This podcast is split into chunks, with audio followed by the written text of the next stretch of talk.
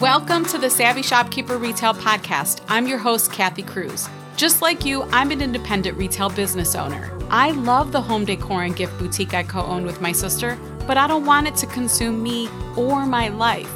Join me each week as I share lessons learned, helpful tips, and valuable information for your retail business and life. Whether you're buying your products or making your products, whether you're a 25K business or a $2.5 million business, I'm on a mission to help indie retailers work less, profit more, and grow. Let's get started on today's episode. Welcome to episode 175 of the Savvy Shopkeeper Retail Podcast Growing versus Scaling a Retail Store. I'm your host, Kathy Cruz. Before I get started, I have to tell you about my running journey. I recently started running again in order to have a friendly competition with my bonus son. My bonus son just turned 13. I will be turning 50 this year. And I thought I could hang. I thought I could keep up with him, but he's running an 8:30 minute pace and I'm running at about a 10:30 minute pace. I will say when I started I was probably 12 or 11 minutes, so I guess I'm getting a little bit faster. But man, I just got back from the track and I was struggling for a 5k. I did it and I was a consistent 10:30 minute pace, but I see a long journey ahead. I am going to keep working at it and I will keep you all posted. This is just a side note because I'm a little blown away at his pace and his speed and I'm I'm definitely proud of him cuz he's been working really hard at this. So that means I have to work really hard at it too if I want to try to catch up. We'll see how it goes. Anyhow, my intention for this episode is to clarify the difference between growing and scaling but in particular for independent retailers. I have been wanting to record this podcast episode for a long, long time, but I couldn't get myself to pull the trigger. Really, I think this podcast episode has been in my queue for about two years. And I realized it was because in all of my research, I couldn't get a clear answer on this question. These two words, growing and scaling, are often used interchangeably. I have read countless articles about growing versus scaling, both in retail and in business in general, but they still led me to the same place confused with no clear answer. I couldn't find real life examples of a retail store that grew, well, there's plenty of those, but one versus a retail business that scaled. That's what I couldn't find examples of. In fact, as I prepared for this podcast episode, I read through some more articles that I had saved on this topic and then some new articles that I found. And again, I felt the same way. They just had me doing a loop. I still wondered what is the difference? Initially, and for a long time, I felt that scaling for independent retailers meant opening a second or multiple locations. Who else felt the same way? Right? Like, I feel like, yeah, of course that's scaling. That's how we're going to be able to scale our business. However, I realize now that it doesn't necessarily mean that. I no longer think that scaling means opening more than one location. And I'll explain this in a minute. And before I explain more, I want to give a shout out, a big shout out to everyone who attended my virtual conference, particularly the attendees that asked me several times on day one what was the difference because they knew I was going to be talking about growing a retail business. And I'm glad that they brought this up because it really gave me the nudge that I needed to finally determine the answer to this question for independent retailers and for myself, and of course for all of you. So I spent the evening after day one of the conference digging deep, reading more, and finally I had an aha moment. So let's talk about definitions just for a quick minute because this is important. According to the Harvard Business Review, growth means adding revenue at the same pace you're adding resources. Scaling, however, means adding revenue at a much greater rate than cost. So, in my mind, when an indie retailer opens a second location, this may not necessarily mean scaling. because normally there is a substantial increase in expenses and resources, and this happens with every additional location or brick and mortar store that they open. Opening a brick and mortar store is heavy in overhead, is heavy in expenses. So, does this mean an independent retailer can't scale? No. But how indie retailers scale is unique rather than the norm for other businesses, I should say. We all know of indie retailers with multiple locations, but do we know of any who have truly scaled? And I guess those are some of the questions I'm going to be posing during this podcast episode. This episode is brought to you by the Savvy Shopkeeper Quiz. As a shopkeeper myself, I've learned that there are action steps we can take during specific stages on our retail journeys that help us create efficiency and improve profitability so we can grow. But first, it helps to know which stage you're in so I can help you determine what to focus on. Sign up for my newsletter and take the quiz to find out which shopkeeper stage you're in. You'll get a helpful Savvy Shopkeeper roadmap with a list of helpful podcast episodes and two free resources for where you currently are in your journey. If you want to take the quiz, visit savvyshopkeeper.com forward slash quiz. So, as my mind really considered how can an independent retailer with brick and mortar location or multiple locations, how can they scale?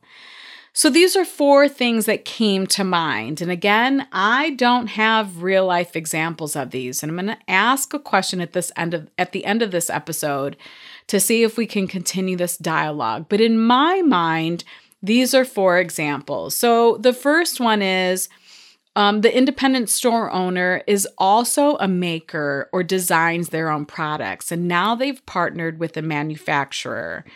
So let's say you hand make some of your items and then you design something and you find a manufacturer who does this and, and makes your products more efficiently and definitely more economically than you do.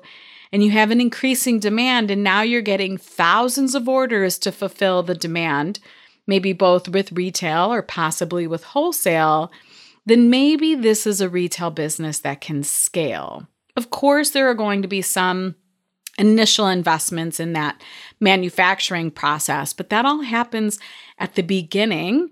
And then hopefully, as the journey continues, you don't have that huge initial investment. It starts to taper off, but your revenue increases substantially. Number two, another example is an independent retailer who creates evergreen content. They're a content creator. So if you have a brick and mortar store, but you're also a content creator. Maybe you're an influencer, you're a blogger. Maybe you have a podcast. Maybe you have a digital course that you sell, and the course is on evergreen, meaning it's everything is automated and it sells on its own all year long. So there's the initial investment in that course or the initial investment in you know some of that content creation that along the way sells on its own and pay definitely pays off and that's one way that you can scale. Number three is selling niche products on e-commerce and in particular where you've mastered marketing and social media ads. So and this doesn't even mean that you make the product. Maybe you found a product that customers love and you're a marketing wizard and you're essentially rinsing and repeating.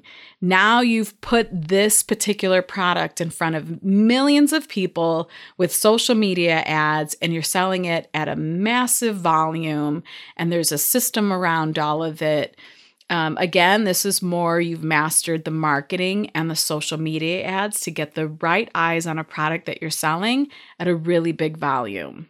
Number four is the well oiled retailer. So I know I just said that opening multiple, multiple locations isn't scaling, except I think where the owner has really optimized their business and they have an incredibly well oiled machine all the way around We're talking almost franchise level, like they've mastered systems for hiring and selling, buying, displays and merchandising, and the everything in between.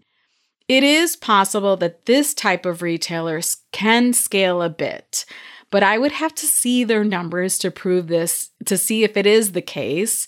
And I don't know if I know of any retailers in this category yet. I should say yet, because some maybe somebody's going to come up um, and, and point something out to me, or maybe there's a master shopkeepers member who is, this does apply to, I just don't know it.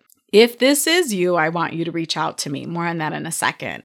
If you're visual like me, you'll want to visit the show notes for this podcast episode, and that's savvyshopkeeper.com forward slash episode 175, where I'm sharing a visual graphic that I found in an article by Nextia.co. This is a company that helps tech startups. So it's not even a company that serves independent retailers per se. The visual that I found on their website is what brought even more clarity on this topic to me. And if you look at the graphic on the left, the visual shows a graph for a business that is growing. And on the right, it shows a graph for a business that is scaling. The visual for growing shows a big initial investment, then additional investments along the way paired with increasing costs. The visual for scaling shows one big initial investment, same as the other graph, but with this one, it shows costs slightly increasing while revenue grows by much, much more. And I can't put a number to this, but somebody asked the question in Master Shopkeepers. And I said, if in, if I had to like visually display it, like I want you thinking like you would be 10, 20xing your revenue without increasing your costs and your overhead. So again, I'm going to refer you to the graph because it really does help show a visual representation of the difference between growing versus scaling. So, when I considered brick and mortar retail business models, the definitions I just mentioned a couple minutes ago and this visual graphic, I realized that most micro independent retailers won't, can't, or don't scale. All this to say, most of us indie retailers do grow though but very few will scale. And it's not a reflection on us. I think it's a, just a reflection on the type of business we run. It's one with lots of expenses and overhead. What I feel is powerful about this episode is the knowing. Just like episode 169, the shocking and most important retail business metric you should know, again, for me, that knowledge is power. And sometimes for me, I like to take info like this as a bit of a challenge. Like, and I wonder if you do too. I think, oh, yeah, I can't scale. Watch me. This episode is brought to you by my free resource, Open a Brick and Mortar Retail Store Checklist. If you're feeling overwhelmed, I get it. Get my checklist to help you get your thoughts and to dos organized. Organized by topic, this checklist is the list I wish someone would have given me many years ago when I opened. Visit savvyshopkeeper.com forward slash open checklist, all one word, savvyshopkeeper.com forward slash open checklist. Sign up for my newsletter to get the checklist.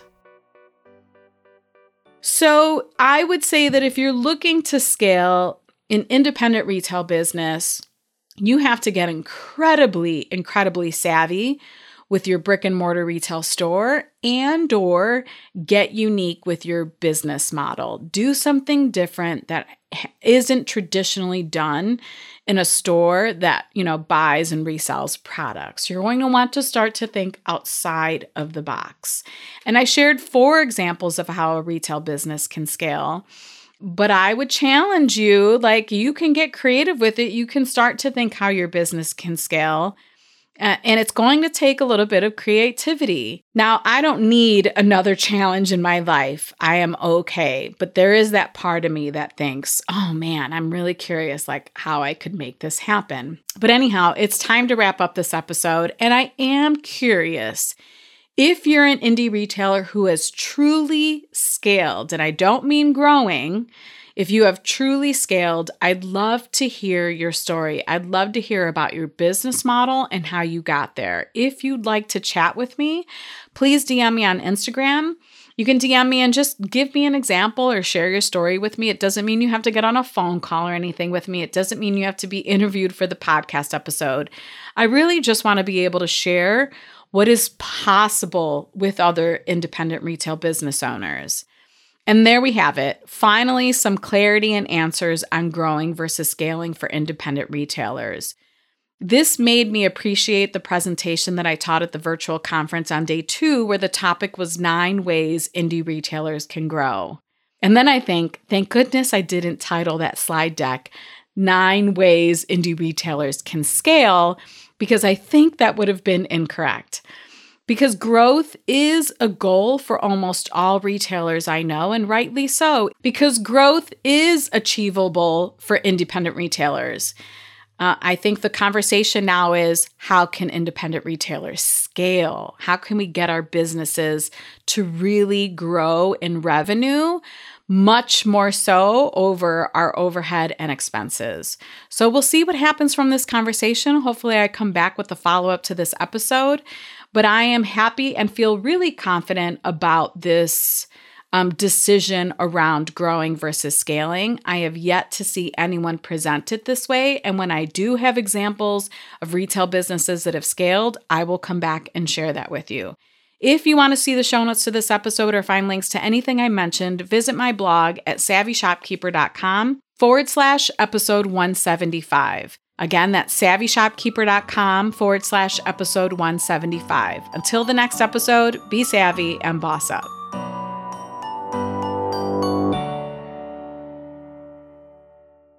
Before Shopify, were you wondering where my sales at? Now you're selling with Shopify, the global commerce platform supercharging your selling. You have no problem selling online, in person, on social media, and beyond. Gary, easy on the cha-ching. oh, sorry, but my Shopify sales are through the roof. Start selling with Shopify today and discover how millions of businesses around the world use Shopify to ignite their selling. Sign up for a $1 per month trial period at shopify.com slash listen. Shopify.com slash listen.